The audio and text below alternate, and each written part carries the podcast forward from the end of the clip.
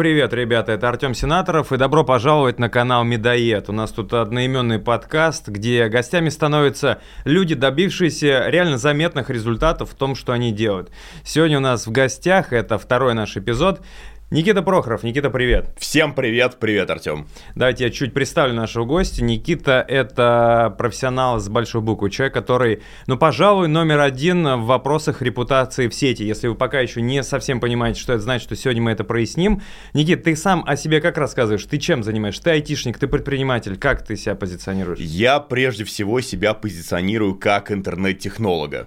У меня потому что есть несколько направлений. Конечно же, все начиналось с управления репутацией в сети. Хотя изначально моя карьера начиналась в 16 лет максимально далеко от интернета. Это были Штаты, логистика и нефтегазовая отрасль.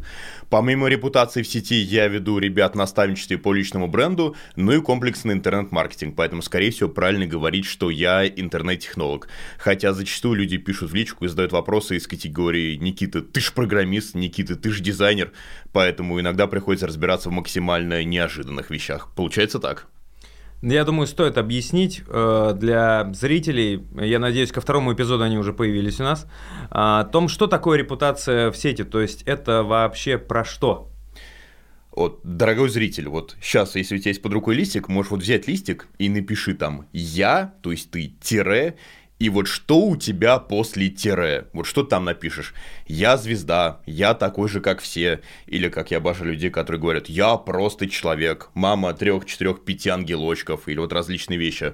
Вот это будет репутация в ваших глазах. Ну а в широком смысле мы помогаем править репутацию и выводить ее на светлую сторону для больших персон, для медийных супербрендов и для бизнесов вообще различных абсолютно отраслей.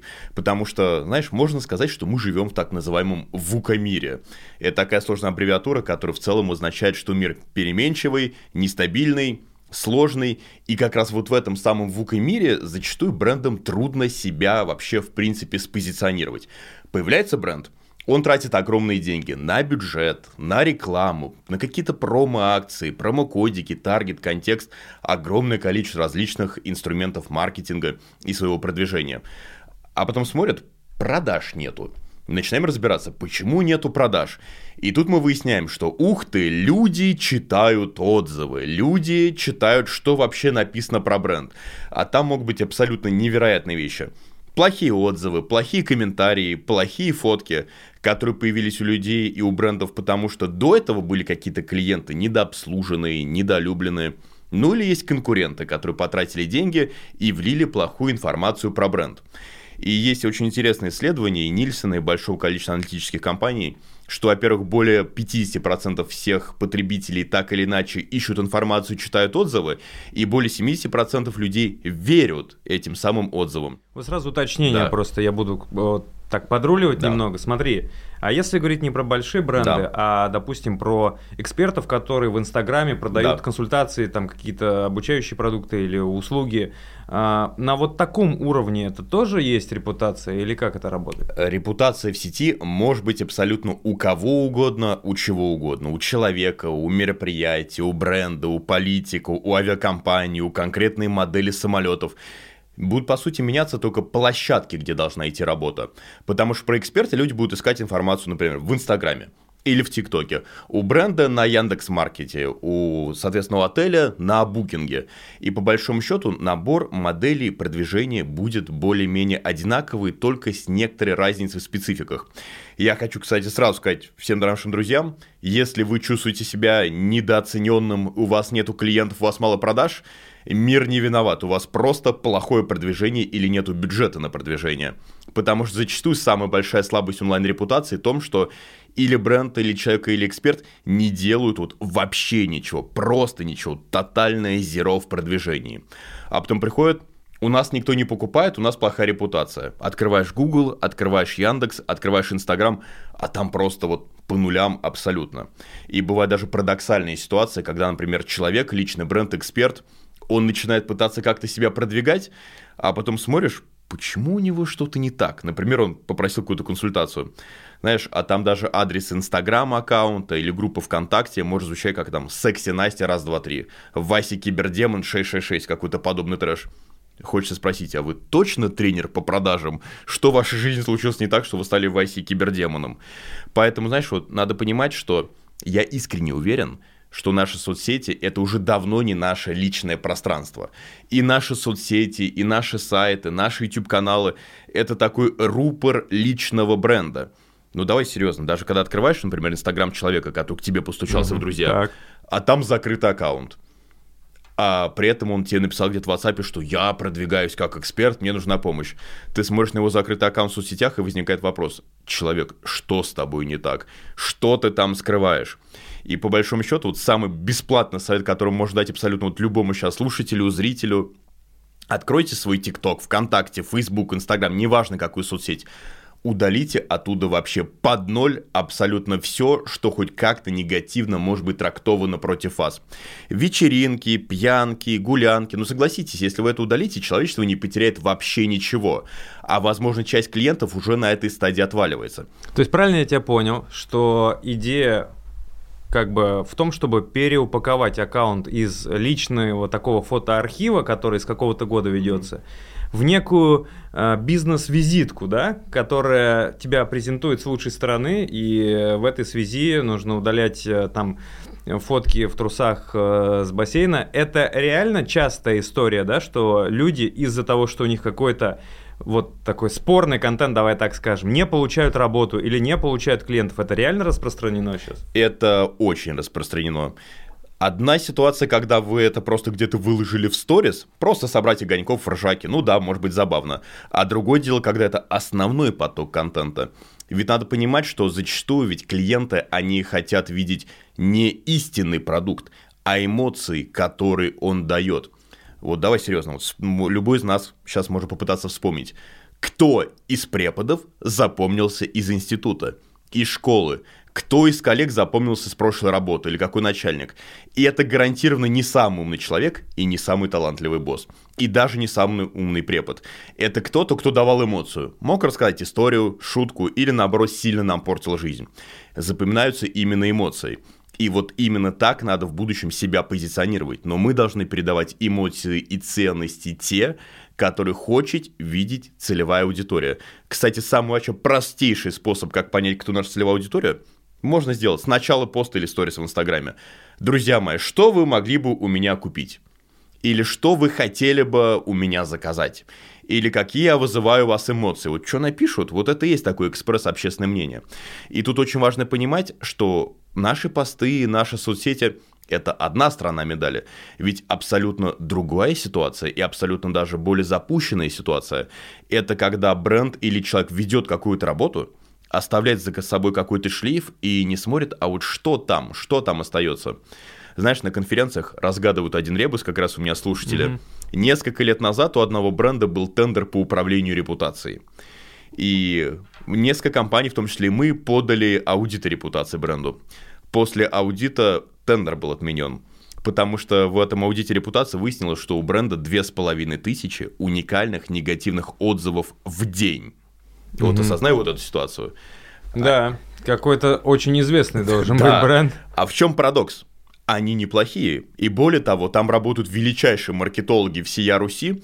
Но почему так происходит? Много клиентов, много отделений. И просто по теории вероятности всегда кто-то будет или недообслужен, или недолюблен.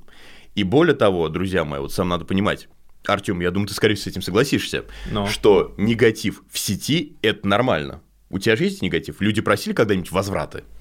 Ну, слушай, какой-то процент постоянно вот. уходит на негатив. Я даже считаю, что э, это какая-то такая история, которую избежать невозможно. То есть э, возьмите любой бренд, Sony, Apple и там любую команду самую лучшую в мире, у нее будут как фанаты, так и ненавистники.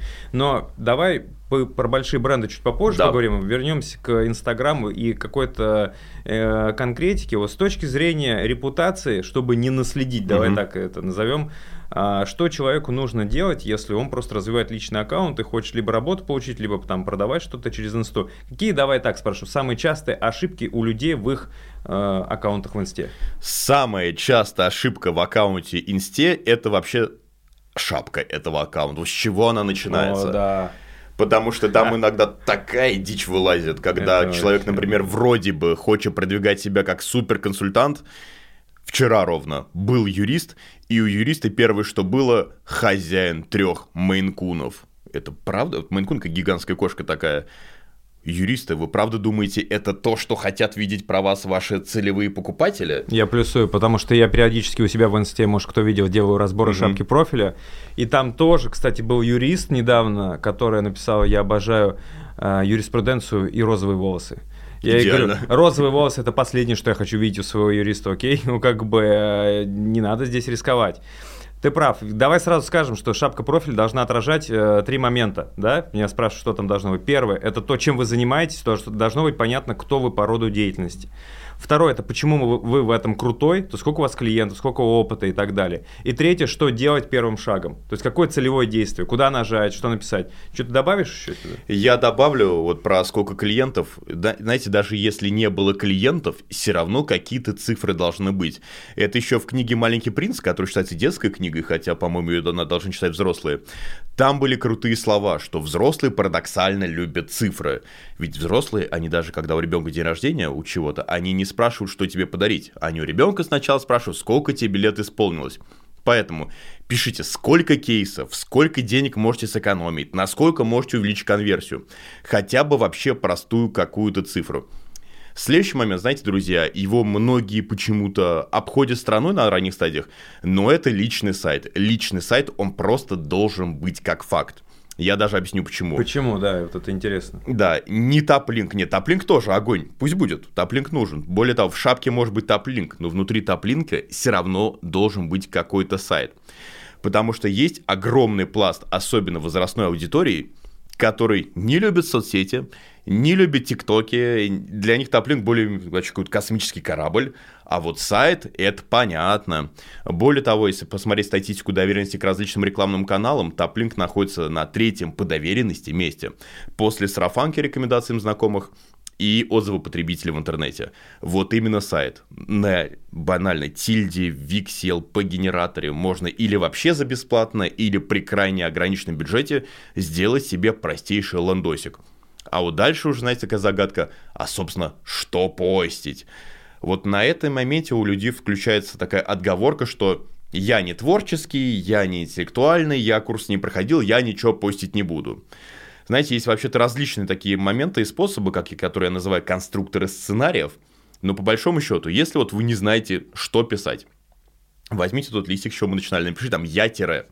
Вот то, что вы тире, по-разному называют, или ядро бренда, или суть бренда, голос бренда, всякие термины. Вот то, что вот вы тире, это половина всего контента, половина постов, половина всего текста. Дальше 3-4 смежные темы. Вот, например, ты литературный продюсер или Да. медоед, как неважно, как тебя называют. Ну, в данном случае ты медоед, потому что ты же в гости пришел. Хорошо. Так. Вот ты литературный продюсер, соответственно, половину контента, по идее, или про книги, или про тексты, про смежные темы. Но помимо всего прочего, у тебя Инстаграм, ТикТок, другие соцсети. Пишешь про ведение соцсетей. На сцене выступаешь, выступаешь. Про публичные выступления. Тексты для других пишешь, ну, помогаешь, консультируешь. Хитрости и лайфхаки копирайтинга. А вот теперь никто не докажет, что это тоже не про тебя, и ты тоже это не можешь писать. Я еще одну добавлю сюда Да. рубрику. Это когда вы рассказываете что-то, что становится поперек горла аудитории. Ну, то есть, если у вас есть точка зрения о том, что, а, скажем так, идет в разрез с общественным мнением, об этом тоже надо писать. То есть, а, знаешь, вот часто можно услышать рекомендацию, что нужно вот рано вставать. Типа все богатые, знаешь, паблики про миллиардеров, нужно вставать в 6 утра, и тогда ты станешь э, супербогатым. А по факту вы, допустим, знаете, что нужно вставать не в 5 утра или в 6 утра, а тогда, когда твои биоритмы там говорят тебе, что нужно это делать. Есть люди реально там совы, жаворонки, когда ты пишешь про это, у людей возникает желание с тобой поспорить или как минимум свою точку зрения выразить. И актив в комментариях, он идет как раз, когда ты не общеизвестные истины говоришь, а что-то такое, что хотя бы как-то идет в пику. Еще что? У меня есть одна история в это подтверждение. Позавчера был вебинар для Индии, и, друзья мои, большой вебинар, куча интуристов, я там хедлайнер, international спикер.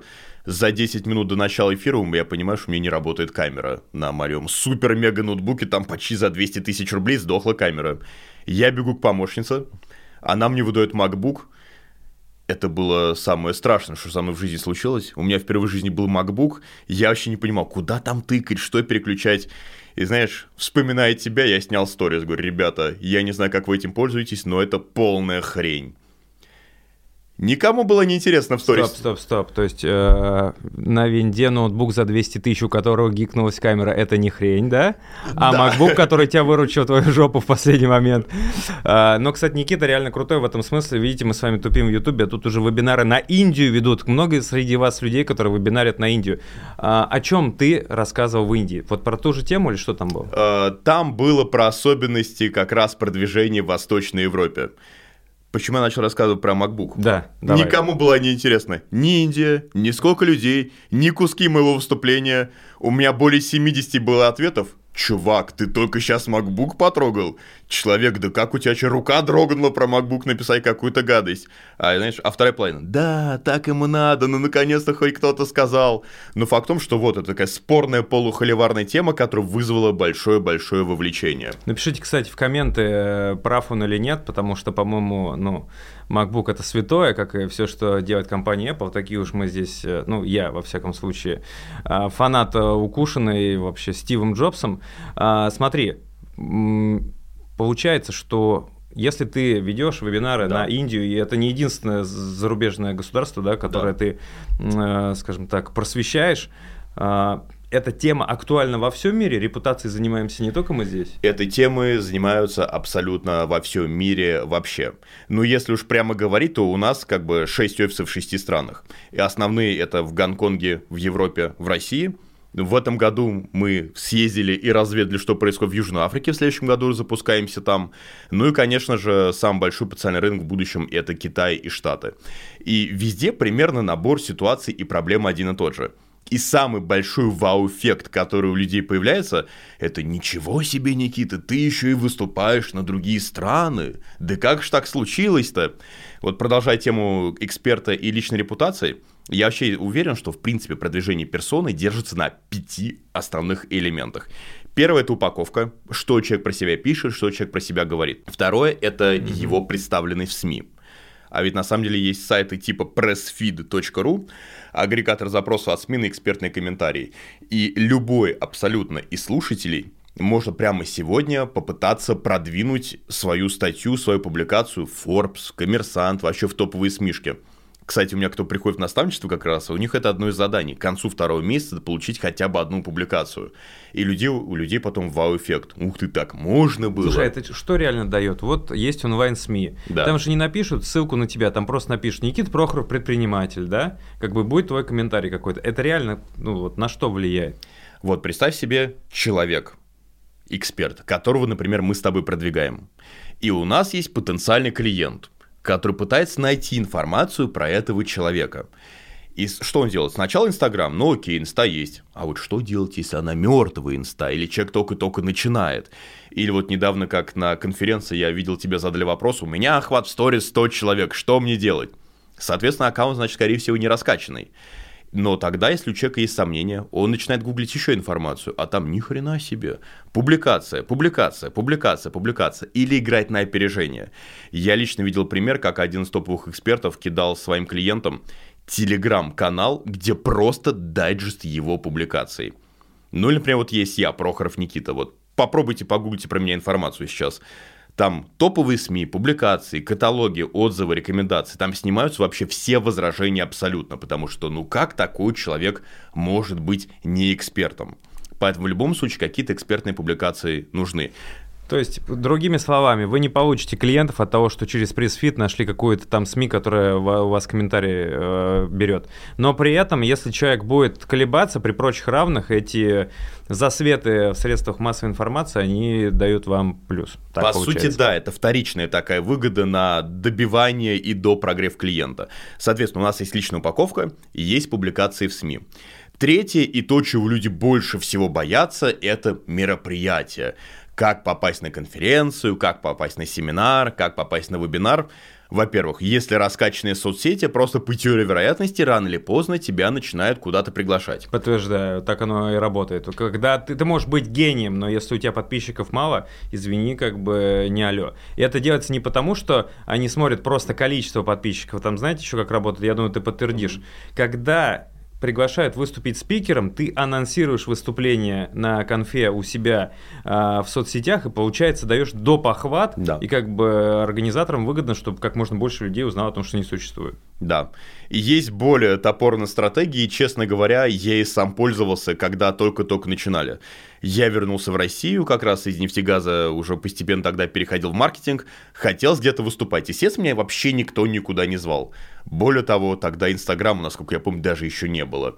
Вконтакте, Facebook, Live Journal тогда, та самая соцсеть, где писали посты на 40 тысяч знаков, собрали длинную-длинную excel вообще всех мероприятий в отрасли. Там было там сколько-то сотен строк. И написали абсолютно вообще в каждое. Привет, такая тема, хочу выступить, такая тема, хочу выступить, такая тема, хочу выступить. Я был уверен, помощница уволится. Она в итоге уволилась, но это был только один из винтиков во всем этом механизме. Но суть в том, что из где-то 300 порядка мероприятий ответила аж целых 36. Как ты думаешь, насколько меня взяли выступать? Ну, половина. На два. На два. Просто два из 36. Но тем не менее, это была одна небольшая конфа и один бизнес-завтрак, неплохой вполне. И вот так чудо, когда ты выступил раз, когда ты выступил два. Ты потом можешь пушить тех же самых организаторов, хочу еще. Во-вторых, ты уже можешь смело писать другим организаторам, смотрите, у меня какой крутой опыт выступления, тадам. Кстати, совет, если вы уже выступали, и если у вас раскачаны соцсети, соберите себе так называемый спикерский райдер или профайл спикера. Одностраничный PDF такой, one-pager, фоточка, тема, тезисы, ссылки на видосы с вашими выступлениями. И его можно слать организаторам мероприятий. А когда ты уже выступаешь, появляется следующий элемент. С выступления появился видос. Ну или можно взять с собой помощницу, которую на телефон будет снимать. Ну или ассистент, коллега, кто угодно. Потом этот видос заливается в YouTube, или без твоего участия его кто-то залил в YouTube. И появляется следующий пласт продвижения – это видеоконтент. Вот ты-то крутой, у тебя YouTube-канал свой медоед, а у 90% россиян не то, что YouTube-канал нет, они сейчас боятся об этом подумать. И, в принципе, такой читерский быстрый способ запуска YouTube-канала – это вываливай туда видосы со своих выступлений. По поводу выступлений сразу Да. прокомментирую такую тему, потому что я сам про это думал, не знаю, вот интересно твое мнение. Э, Когда начинаешь выступать более-менее регулярно, сталкиваешься с вопросом, блин, а что говорить? То есть ты уже все мысли какие-то выдал, и вот у тебя как? Ты примерно одно и то же на разных конфах даешь, потому что люди разные? Или ты стараешься как-то разнообразить? И вообще как? Как у тебя вот твоя программа формируется? Ну, честно говоря, когда я начинал спикерскую карьеру, я был искренне уверен, что я буду рассказывать одно и то же из раза в раз. Но как-то очень быстро я понял, что это не работает, потому что у тебя в один день конференция банковская, в другой день конференция директора по маркетингу медицинской отрасли, на третий день у тебя госслужащие, на четвертый день у тебя пиарщики какого-то далекого региона из маленьких-маленьких городов. И контент абсолютно вообще разный. Я посчитал на днях, у меня 3,5 тысячи слайдов. У меня есть папочка, она называется «Захват всего». Она так и называется. Там просто я сваливаю вообще весь материал, который был накоплен за все время. И когда вот приходит запрос на выступление, Никита, надо выступить. У меня вот за этот год было 95 выступлений, из которых примерно половина платные, средний гонорар за выступление от 50 тысяч рублей. Сам большой гонорар, который я забрал, было 350 тысяч рублей. Это три дня выездного мероприятия. Надо было, кстати, брать больше, потому что ты пока едешь, пока летишь, ты настолько нулевой, потом еще неделю восстанавливаешь после всего этого. Но суть в чем? Ух ты, бедняжка, ты наш. Маленький ты наш, восстанавливай. Ну, как есть. Ну, суть в чем? Когда ты знаешь, какая, например, у тебя целевая аудитория. И если ты не знаешь, надо спросить. Вообще-то нормальная практика спросить, сколько людей, фотка зала, кто они, какой уровень подготовки, кто выступает перед тобой. И, кстати, вообще отдельная еще история, кто выступает перед тобой. Потому что это может быть кто-то типа меня, который «Эй-эй, шаг вперед, давайте все дружно обнимемся». А может быть кто-то скучный, монотонный, четырехчасовой, который просто усыпит Ну и зал. хорошо, на что это влияет? Вот, допустим, передо мной Никита Прохоров. Какие выводы я из этого делаю? Ты должен сделать вывод, что у тебя контент должен быть как минимум не скучный. Потому что если перед тобой очень яркий спикер, а после него выходит, например, ты или кто-то другой, у которого такой спокойная, монотонная тема про копирайтинг, забываем про копирайтинг, пишем сторис. Вот действительно, вот эта тема, она им зайдет. Потому что вот эти моральные качели, они всегда играют не в пользу того, кто идет после яркого, великого спикера. А знаешь, например, спикеров моего типажа ставят обычно или в начало, или сразу в середину, или в самый конец. В начало разбуди зал, в середину их оживи после обеда, в конец, чтобы люди ушли с чувством победы. Ура, ура, ура. В любом случае, знаешь, самая большая мораль вообще любого публичного выступления, которую я для себя вынес, надо, чтобы оттуда люди вышли с чувством прямо такой непоправимой победы, которую они одержали. Соответственно, людям надо дать или какой-то прям план действий, чтобы они вышли такие, я знаю, что надо делать. Ты в своих марафонах, кстати, это делаешь, возможно, подсознательно. Но человек, если даже он реально ничего не будет делать, он выйдет оттуда с уверенностью, что когда-нибудь он будет это делать, и он знает теперь, что надо делать. Такое появляется чувство обретения. Второе – это раздать подарки. Ребята, скачайте здесь суперматериалы, или вот вам книга в подарок. Или третий способ – это действительно дать им какой-то вот материал, который дает им супер инсайт, и они первыми, кто это получают.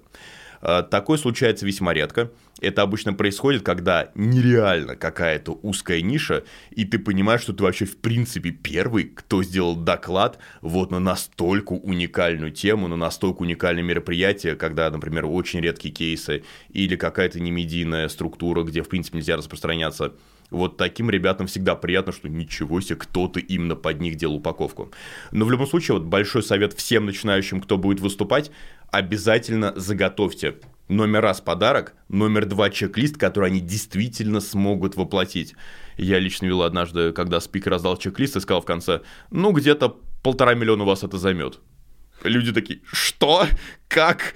При средней-то зарплате, когда мы знаем, какая она у людей... Купите Kia Rio, пункт номер один. Да, и пойдете работать в Яндекс Такси. Вы заработаете много денег. Да, чек-лист готов.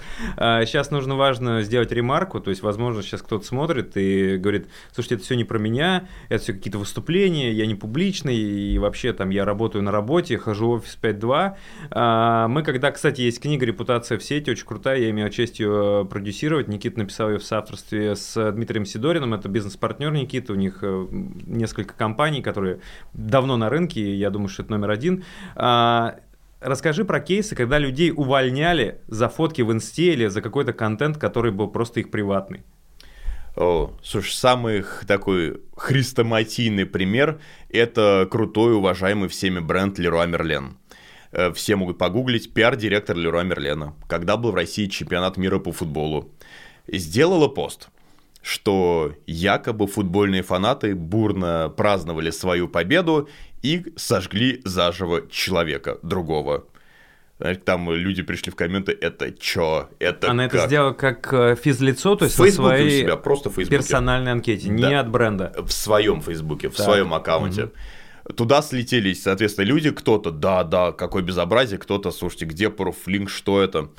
Потом появились там по скриптум, по скриптум как-то дополняли информацию, дополняли информацию в этом посте. А в конце там была такая приписка, что-то из категории «разгоняя ватку», ну, из категории «она терла комментарии». Только ватниками россиян называют э, жители сопредельного у нас с вами государства, и по большому счету такое русофобское полуроссийское высказывание. Что люди увидели? Пиар-директор Лера Мерлена россиян назвала ватниками. Да как так можно? Начался большой медийный навал на Леруа Мерлен. Тут проблема в том, что они тоже не очень правильно отреагировали. Компания сама. Да. Сначала они дали публикацию из категории «Ну, это частное мнение сотрудника, мы в это дело не лезем». Это вызвало вторую волну. Ага, то есть, в принципе, вы не против. Французский-то бренд, ребята, да вы что, да вы серьезно, да как же так? Потом появилась следующая публикация, через день примерно. Сотрудник временно отстранен. Временно он отстранен. Угу. И еще одна волна, что отстранен, тут ватниками обзываются. Но по итогам всего этого мероприятия человек покинул борт хорошего уважаемого бренда, Хотя, казалось бы, это личный Facebook, это личная соцсеточка. Тут надо понимать, что это пример большого международного бренда. В одном из российских городов сотрудники на молочном заводе бурно праздновали корпоратив, Никто не понял зачем, но они решили искупаться в ванной с молоком, где делается сыр-косичка. Да, да, блин, эта фотка легендарная. Да. Просто. И она утекла в сеть, и люди такие, это что вообще за дичь, да? Она мало того, что утекла в сети, они в свои соцсети это постили. В личные свои соцсети, не забыв указать, что это сырный завод, что это ванна под молоком.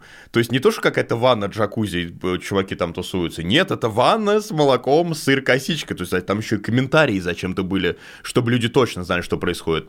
По итогам всего этого завод тоже, соответственно, закрылся последствия для целого бизнеса. Вот, друзья мои, это то, с чего я начинал. Не надо воспринимать свои соцсети как личное пространство. Это что-то, что увидят, это что-то, что проанализируют, и самое важное, это что-то, что за вас додумают. И тут четвертый момент. Надо понимать, что зачастую негатив сети и против персон, и против брендов появляется потому, что у хейтера, кто, соответственно, нападает, ему или скучно, или у него просто непоправимый дефицит внимания. Вот у меня, например, моя личная социальная миссия, я в год трачу около миллиона рублей на приюты для котиков. Вот кто-то помогает там детям, кто-то больницам, а я помогаю котикам. Я собираю деньги, собираю там продукты, отвожу там медикаменты, все, что подряд, что запросят в приют для котов. И в однажды один из своих этих походов Сначала мне там мои друзья еще помогли, денег скинулись. Я загрузил полный багажник X6, там, едой, всем подряд, там уже багажник ломился. И я снимаю сторис. Ребята, смотрите, мы закупились, мы сейчас поедем кормить котов, и мы будем постить. И каждому, кто проспонсировал, я пришлю персональное послание с каким-нибудь котиком. Появляется комментатор. Так. Причем самое интересное, это кто-то из моих подписчиков, кто со мной давно висел. Я посмотрел, пара лайков за несколько лет, такой спящий подписчик и пишет. Никита, вам не стыдно? Я трижды пересмотрел сторис, я пытался понять, что в нем не так. Может быть, там кто-то голый на назовем, что не так? Я такой, нет, не стыдно. Никита, вы что, правда этого не видите? И я еще раз посмотрел сторис. Говорю, извините, видимо, я правда чего-то не вижу. Вы набили целый автомобиль не экологичной, не биоразлагаемой упаковкой. И вообще автомобиль у вас дизельный. Я такой, а, окей. Не, ну понимаешь, это вечная тема. Ты никогда не будешь мил для всех, что бы ты ни делал, даже если это тотальная благотворительность, вообще идущая от сердца, все равно найдутся те, которые э, что-то скажут против. И уж при возможности прикопаться, если вы даете такие как бы варианты, люди никогда это не упустят. Э, помнишь, была какая-то ситуация, когда уволили э, кого-то из э, какой-то авиакомпании, стюардессу, за фотку в инсте? Было такое? Что там случилось? Слушай, было несколько ситуаций. Несколько, да. Там человек фоткался в багажной полке, э, человек там делал плохие вещи непосредственно с едой, бортовым питанием. Тут надо понимать, что в любом случае, кому надо, они заскриншотят, они перенаправят. У меня вообще есть один большой совет в работе с негативом, особенно если касается ваших личных соцсетей – как ты думаешь, что я сделал с комментатором? Забанил его нахрен. Как ты догадался? Да, кстати, дай рекомендацию по тому, что делать, если приходит негатив. Нужно ли отвечать на него? Нужно ли сразу банить? Или, может быть, нужно в зависимости от контекста как-то рассматривать? То есть, какой порядок действий здесь? А, тут надо разобрать на три направления работы у нас может быть позитивное напоминание или упоминание или комментарий, нейтральное и негативное. Для начала вот э, работа с позитивными упоминаниями, потому что это вот самая недооцененная штука, которую не делает практически никто. Более того, даже мировые бренды только в последнем пролете догадались, можно работать с позитивом, не то, что уж касается персон. Для начала, вот, дорогие друзья, и Артем, Тебе, кстати, тоже. Я читаю твои комментарии. Надо понять, что у подавляющего большинства среднестатических пользователей, причем абсолютно в любой стране, соцсети, ну, мягко говоря, не раскачанные. У них по 50, 100, 150 друзей, и зачастую, когда они пишут они какому-то большому человеку, блогеру, эксперту, бренду, они относятся к человеку с уважением. И им было бы крайне приятно получить вообще хоть какую-то обратную связь. Дорогие друзья, если вас кто-то хоть чуть-чуть где-то похвалил, лайкните хотя бы комментарий. Или напишите ему ответ в комментарии. Слава богу, ты пришел. Что мы без тебя делали вообще все это время? Попробуй поделать, ты увидишь, насколько у людей будет вызывать это вау-эффект. То есть ты имеешь в виду, что если я пролайкаю хотя бы комменты, да. А, которые нейтральные или позитивные, да. то люди будут чувствовать, что это какой-то реально живой человек, да, и они просто там, знаешь, картинка на смартфоне. Они будут еще больше писать хороших комментариев. Попробуйте сделать личный марафон. Я его лично делал. Я отвечал прямо личным персональным посланием э, на все сторис, где меня отмечали. У меня есть мой личный челлендж. Я говорю об этом со сцены. Ребята, все, кто сделает сторис со мной, кстати, да, все, кто сделал сторис с этого подкаста, с этого видео, получат от меня мою личную раздатку про развитие личного бренда. Кстати, вот вам пример раздачи подарков, пожалуйста. Так вот, все, кто сделают сторис со мной, они получают сначала раздатку, а потом я отвечаю лично каждому.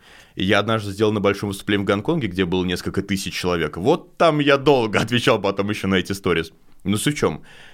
Когда я впервые начал делать, я обратил внимание, что повторные сторисы делали люди, которые несколько лет на меня были подписаны. Там до этого 30-140 сторис, на которые никак не реагировал.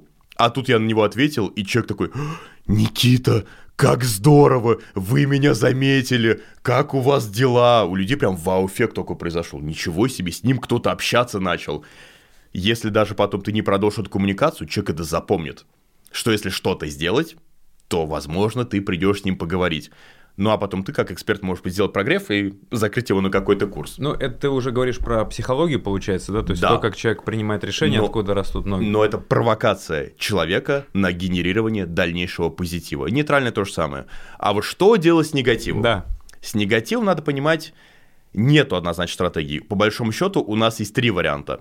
Ответить, проигнорировать, забанить. И все эти решения надо принимать обоснованно. Причем, если вот речь доходит до большой организации, у них прям есть документ, который называется Tone of Voice. Или иногда его называют картой реагирования, это родственное понятие, где прям действительно такая стратегия с картой разложенная. И если у нас всего этого нету, и мы решаем, например, для себя, по большому счету нам надо посмотреть три вещи. Первое – мотивация. Зачем человек нам написал пакость? Это наш клиент, это скучающий хейтер, это просто неадекват какой-то. Второе – это посмотреть охваты. Базово охват можно посмотреть или количеством, сколько друзей у него, или где он это написал. Например, если это самый верхний комментарий в каком-то видео, где 100 тысяч просмотров, проблема, там будет большой охват. Если охват вообще нулевой, можно ничего не делать. Третье – это какой call to action. Какой призыв к действию в этом комментарии. Давайте его игнорировать, давайте дружно его критиковать, или верните мне просто мои деньги – кстати, если к наш, к наш клиент верните мои деньги, зачастую я советую деньги вернуть. Тут надо понимать, что как раз возврат денег в этом нет вообще ничего плохого. И более того, это максимально экологично. Вот у меня возник, вызывает прям ряд вопросов эксперта, который проводит свой первый запуск, например, там всего 5 продаж, из которых, например, один недовольный, и он просит деньги назад. Да верни ты ему эти деньги. Не, ну смотри, тут это можно понять. То есть человек делает э, продажу, он получает деньги, и психологически уже получается, что ты как бы, ну, считаешь эти деньги своими, а теперь тот человек, который еще, гад такой, успел там попользоваться твоим продуктом или услугой, да, он просит назад, но ты в этом смысле абсолютно прав, я думаю, что нужно делать возвраты просто в силу того, что как бы, ну, значит, человек не твой. В конце концов, я сам иногда делаю возвраты, когда мне там э, обувь не подошла, я могу прийти и сказать, дайте что-то, если нет моего размера, я возьму деньги назад. То есть это вполне нормальная практика, но психологически автоматически ты воспринимаешь как то, что ты расстаешься, знаешь, из своего кармана уже выкладываешь. Знаешь, у меня очень мудрый финансовый директор, Олечка, дай бог тебе здоровья, если ты нас смотришь, но у нее есть очень крутая фраза, что деньги становятся деньгами компании, когда клиент подписал акт выполненных работ. Вот тогда эти деньги уже наши. Все, что до этого, это все еще деньги клиента, потому что можно попросить возврат. В любом случае, надо понимать, что ведь возврат – это только одна из стратегий у нас, смотри, вот поговорили, есть мотивация, есть call to action, есть охват. Если вот на, взвешиваете три параметра, мы принимаем решение, например, что это злобный ботяра-провокатор, его просто баним. Если это кто-то максимально скучающий, не наш клиент, и он нам не интересен даже как клиент, его, в принципе, тоже можно забанить. Если это наш клиент, и мы его любим и ценим, и он негативит, тут возникает вопрос. Смотри, вот допустим, мы ему даже вернем деньги. Или не вернем, сейчас подумаем. Тут возникает другая дискуссия. А как мы с ним сейчас будем общаться? И тут возникает очень частая ошибка, которую допускают все начинающие и эксперты, и СММщики, и пиарщики, и бренды. Друзья мои, В любой непонятной ситуации не общайтесь с людьми в комментариях. Вот общение в коммунита- комментариях – это критическая штука, которую вы можете сделать. Есть основная стратегия работы с негативом, называется парковка негатива. Мы вам пи- напишем в личку, да? Именно им. Да ты умеешь парковать? Давай, Петюню. Вот он. Не первый год Да. в деле, да. Да, что такое парковка? Парковка – это увод дискуссии в невидимое для всех русло. Мессенджер, телефон, WhatsApp, вот куда можете, вот туда убирайте. Потому что если вы будете общаться в комментариях, будет еще больше проблема. Здравствуйте, что у вас случилось? Вы, гады, насрали мне под дверь. Такой, мы сейчас вам уберем, напишите Да, да, адрес. да. И появляется огромное количество зрителей, которые как за сериалом начинают Да. смотреть, да, эту историю. А ведь там даже вот у экспертов, у личных брендов могут вылезти какие-то неожиданные ситуации. Курс устаревший. Контент этот есть в открытом видео на YouTube, и вообще он есть на каких-то пиратских сайтах. И все таки точно, можно все это было скачать на халяву. М-м. Хорошая идея, да. Да, поэтому лучше увидеть это все в личку, а когда ситуация разобрана, промокод, следующий подарок, еще что-то, оставить ровно один следующий комментарий. Случай разобран, всем спасибо, что пишите в личку. Это сигнал всем остальным, что, ребята, шоу не будет, расходимся. Тут еще, кстати, интересная цифра, есть большое количество исследований, и вот один из федеральных банков нам показывал свою статистику, что клиент, чью ситуацию негативную бренд разобрал, увеличивает в течение следующего года свой чек на 10%. У человека остается подсознание. Хм, я их поставил на колени один раз, поставлю и второй раз, еще больше денег туда вложил. Либо, либо он может позитивно мыслить. То есть люди реально разрулили мою проблему, то есть им не все равно, они на самом деле уделили мне внимание, я хочу с ними дальше работать. Да. Возможно, так это идет. Возможно так. Я вообще всех призываю думать о том, что не нужно вот мыслить категории одноразовой продажи, одноразовой какой-то выгоды. Это про кейс, где первый запуск, почему надо вот сходу пытаться все сделать хорошо и есть что вернуть деньги. Потому что, например, вот даже на твоем примере, у тебя там раз марафон, два марафон, три марафон. Ведь часть аудитории перетекает из марафона в марафон. А в чем суть-то? Деньги на таргет, на контекст были потрачены только первый раз. Потом человек подписывается, он сидит на борту, смотрит, о, еще запуск куплю, еще запуск куплю, еще запуск куплю. А чек был потрачен на него один раз. То есть одноразовая трата, а потом много раз у нас покупает. Есть очень важный термин, который я вообще считаю надо учить в школе. Но в школе его не учат, LTV, Lifetime Value. Lifetime value, да, Да. то есть цикл жизни клиента. Да, и если совсем кратко, то вот человек, например, пришел, у нас что-то купил один раз. У нас появился от него чек деньги.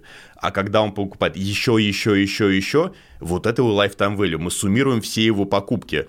И больше денег в итоге приносят повторные вот эти продажи наши.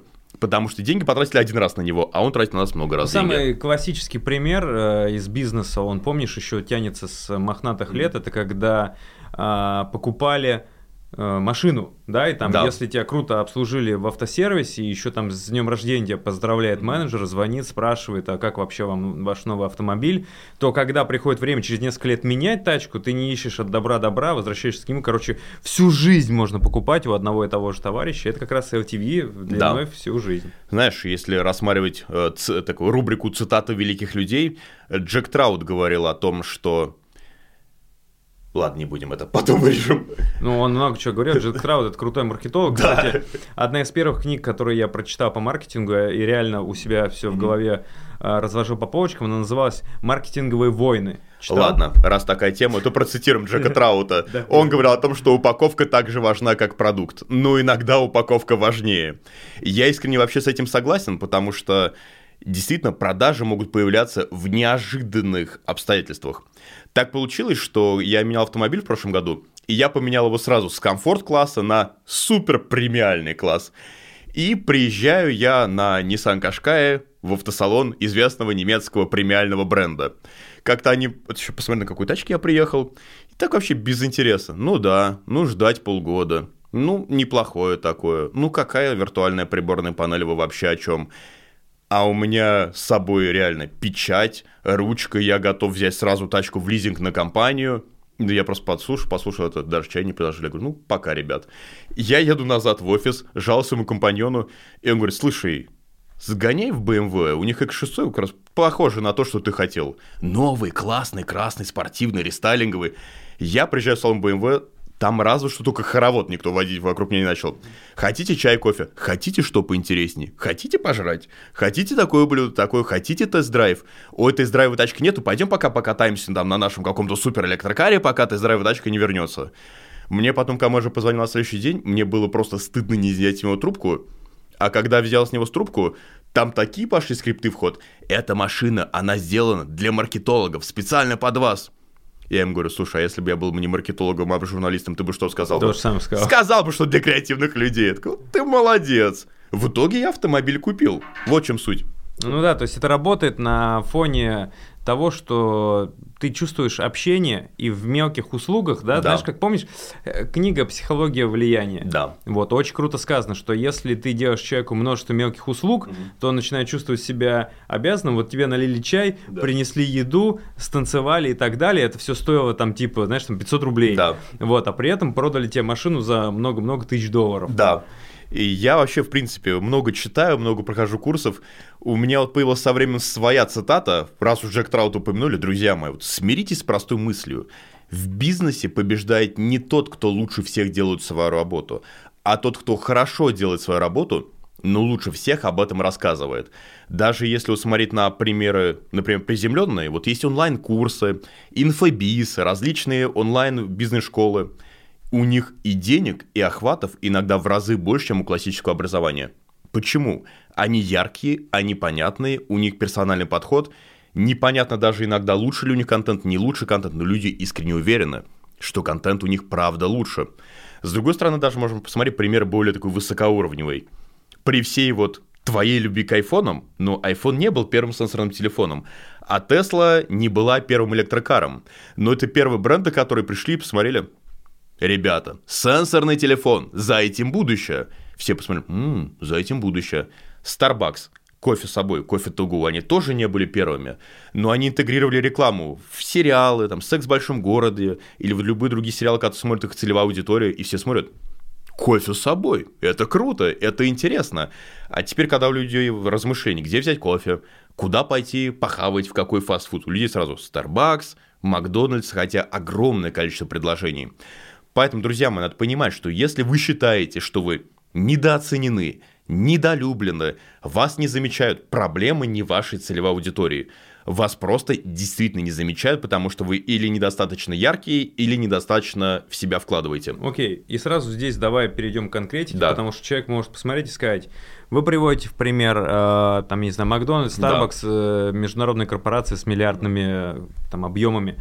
А что делать мне, если я там просто эксперт, который там что-то продает в Инстаграме, у меня очень-очень ограничен бюджет? Как вот в этих условиях в современной России, в Рунете, да, в Инсте, стать ярким и заметным? Тут у нас есть сейчас два направления. Первое – это твои соцсети. Второе – личный бренд, который в рамках вот этого кейса сейчас надо будет немножко экстраполировать относительно наших с вами соцсетей. Для начала, и это действительно самое банальное, надо аудитории для начала что-то дать бесплатно, что-то дать на халяву. Друзья мои, кто не подписан, загляните к Артему Сенаторову в Инстаграм. Будет самый наглядный пример. Гайд, гайд, гайд, чек-лист, чек-лист. Люди открывают чек-лист, «М, там что-то интересное. Люди открывают гайд, прикольно. В конце гайда QR-код. Запишись на курс за 900 рублей. Поздравляю, вот вам и Там весь за ваш- 99 рублей, то есть еще меньше. Да. Э, идея в том, что когда человек тебя вообще не знает, то есть он понятия не имеет, кто ты такой, ему плевать, какой ты гениальный эксперт, Да. и как круто ты делаешь то, что ты делаешь, но единственное, что готов человек за бесплатно у тебя взять, это какой-то ценный материал, Да. который ему очень нужен. И если этот материал действительно сделан круто, ведь часто ошибка это когда разные гайды делаются левой ногой, и они просто, ну, как бы низкого качества. Помнишь, что типа мое второе имя качество, Да. а первое низкое. Вот когда так делается, то дальше сотрудничество не происходит. Но если человек понимает, что вы сделали крутой материал, он такой, блин, это мне дали за бесплатно, и это уже круто, то что будет тогда, когда я дальше начну сотрудничество, и таким образом мы получаем заявку в клиента. Да. Второе, и, кстати, то, что я призываю всех активно делать, но очень быстрый способ продвижения, это интегрироваться в контент других людей. Соответственно, даже вот есть живой пример у меня. есть крутая, красивая девушка, Град Сабурова, у нее есть онлайн-курс по сценической речи. Как говорить, как выступать, как стихи читать, как иметь хорошую дикцию, артикуляцию. Чувак, это твоя девушка, мы тут как бы, знаешь... Неважно. Ой, типа пришло на ум, да. Да, но у нее внутри курса логопед, психолог, э, тренер по пению, тренер по составлению сценариев. Все эти люди пришли в готовый курс и получают какой-то дальше свой охват. Потому что, ну, она мне точно говорила, что они уже там по отдельности начали немножко пиратить и тоже брать себе заказы от этих же ребяток. Окей, вот нормальная сцена- стратегия продвижения. Например, если кто-то хотел бы спозиционироваться внутри твоего курса, я не знаю, ты делаешь это или нет, но прикинь, у тебя пришел бы какой-то отдельный тренер, как ставить правильно камеру для съемки рилза, как работать с освещением, как придумать, например, сценарий для какого-то хайпового вирусного видео в ТикТоке. Тем более человек пришел, и он говорит, я это сделал бесплатно, и ты осмотрел материал, правда бесплатно, правда прикольно. Где-то в уголке его висит в Инстаграм, какой-то трафику немножечко себе дозабрал. Почему нет? А, третий сценарий, я причем видел его и в твоем исполнении, когда у вас была Лига наставников. Недавно ко мне пришло такое диджитал-агентство одно, наше родственное, и говорит, Никита, мы делаем супер, нереально, крутую книгу «Вся правда про SEO, про поисковое продвижение». Я говорю, и чё? Напиши нам главу. Я говорю, сколько там еще таких же? 14. Но это все под редакцией кого-то там. Здесь надо сделать комментарий, что Лига наставников это литературный проект и э, сделанный по американской модели, где не просто всю книгу кто-то один написал, а там, допустим, да, 15 глав, и есть э, у каждой главы свой автор, получается, они вместе соавторы, и там написано под редакцией кого-то. И вот у проекта всегда есть лидер, получается, который под своей гидой Да. собрал э, сборную крутых по какому-то вопросу. Да, соответственно, если ты даже там 13 из 14 авторов, ну небольшой охват ты какой-то получишь, и про тебя кто-то узнает. Поэтому, как видите, даем пользу, бьемся за медийность, когда надо, интегрируемся кому-то. И я вначале сразу сказал, что надо чуть делить личный бренд. Потому что зачастую у людей проблема, она не в таланте и не в контенте. Огромная проблема у людей в головах. Люди почему-то панически боятся выступить, рассказать лекцию, рассказать какой-то семинар, дать какой-то контент. Тут вот одна деталь, кто не в курсе, я партнер фонда Arctic Ventures, это один из крупнейших при IPO фондов. И как, у меня это есть в описании в Инстаграме. И мне очень часто просто пишут, ну неймы какие-то в личку. Стартаперы. Да, инвестируйте в наш продукт, инвестируйте в наш продукт. И я уж так автоматически отвечаю, кидайте презентацию продукта, кидайте презентацию продукта. Как ты думаешь, что они отвечают взамен на это? Ну, слушай, разве они не кидают презентацию продукта? Нет. Что они отвечают? А, подождите, сейчас сделаем, я не знаю. Еще хуже, в разы хуже. Пошел в жопу. Очень близко. Самый популярный их ответ взамен на презентацию это мы не хотим никому рассказывать про свой продукт, иначе у нас украдут идею. Точняк, бляха, почему я не догадался? Реально, это же, э, я когда консультирую по книгам, э, вот когда у человека, он no name вообще в литературе, это реально один из самых частых страхов, когда он говорит, я даже сюжет нахрен не буду рассказывать вам, потому что он настолько крутой, что как только я кому-то о нем расскажу, э, все сразу его своруют, и знаешь, что за все время моей работы, уже второй десяток лет пошел, как я в литературном бизнесе, ни разу я не встречал, я не говорю, что это вообще нет, но я ни разу не встречал, чтобы кто-то у кого-то какую-то идею взял, потому что если у вас есть идея, и она реально крутая, издательству проще дать вам обычный контракт, как бы и посадить вас на него, чем что-то там придумывать в нашу эпоху репутации в сети, Да. воровать это все. Вот. И что, и короче, они хотят денег просто под честное слово, что там крутой продукт. Да, потому что у людей сильно какая-то часто отговорка, что я настолько гениален, что я боюсь другим показывать свой контент. Но, друзья мои, поймите, идея без реализации не стоит вот вообще ничего, вот тотально, абсолютно ничего. Ну, давай честно, но много YouTube-каналов, много тренеров по Инстаграму, много тренеров по ТикТоку. Есть э, репутационные агентства небольшие, маленькие, но они есть, тем не менее. Как-то места в рынке почему-то всем в итоге хватает. Поэтому, друзья мои, если боитесь, что вас кто-то повторит, не переживайте. И без вас до вашей идеи кто-то до- догадается. и Если судьба появится другим игрокам, они все равно появятся. Тут, кстати, есть одна очень классная мысль. Я ее слышал в разных исполнениях от разных людей, но, дорогой наш зритель, если тебе кажется, что ты нашел какой-то голубой океан, какую-то удивительную нишу, золотую жилу, где никого нету, скорее всего, ты нашел полную хрень, которая никому просто не нужна. Еще раз подтверждаю, потому что, блин, это с книгами такая же тема происходит.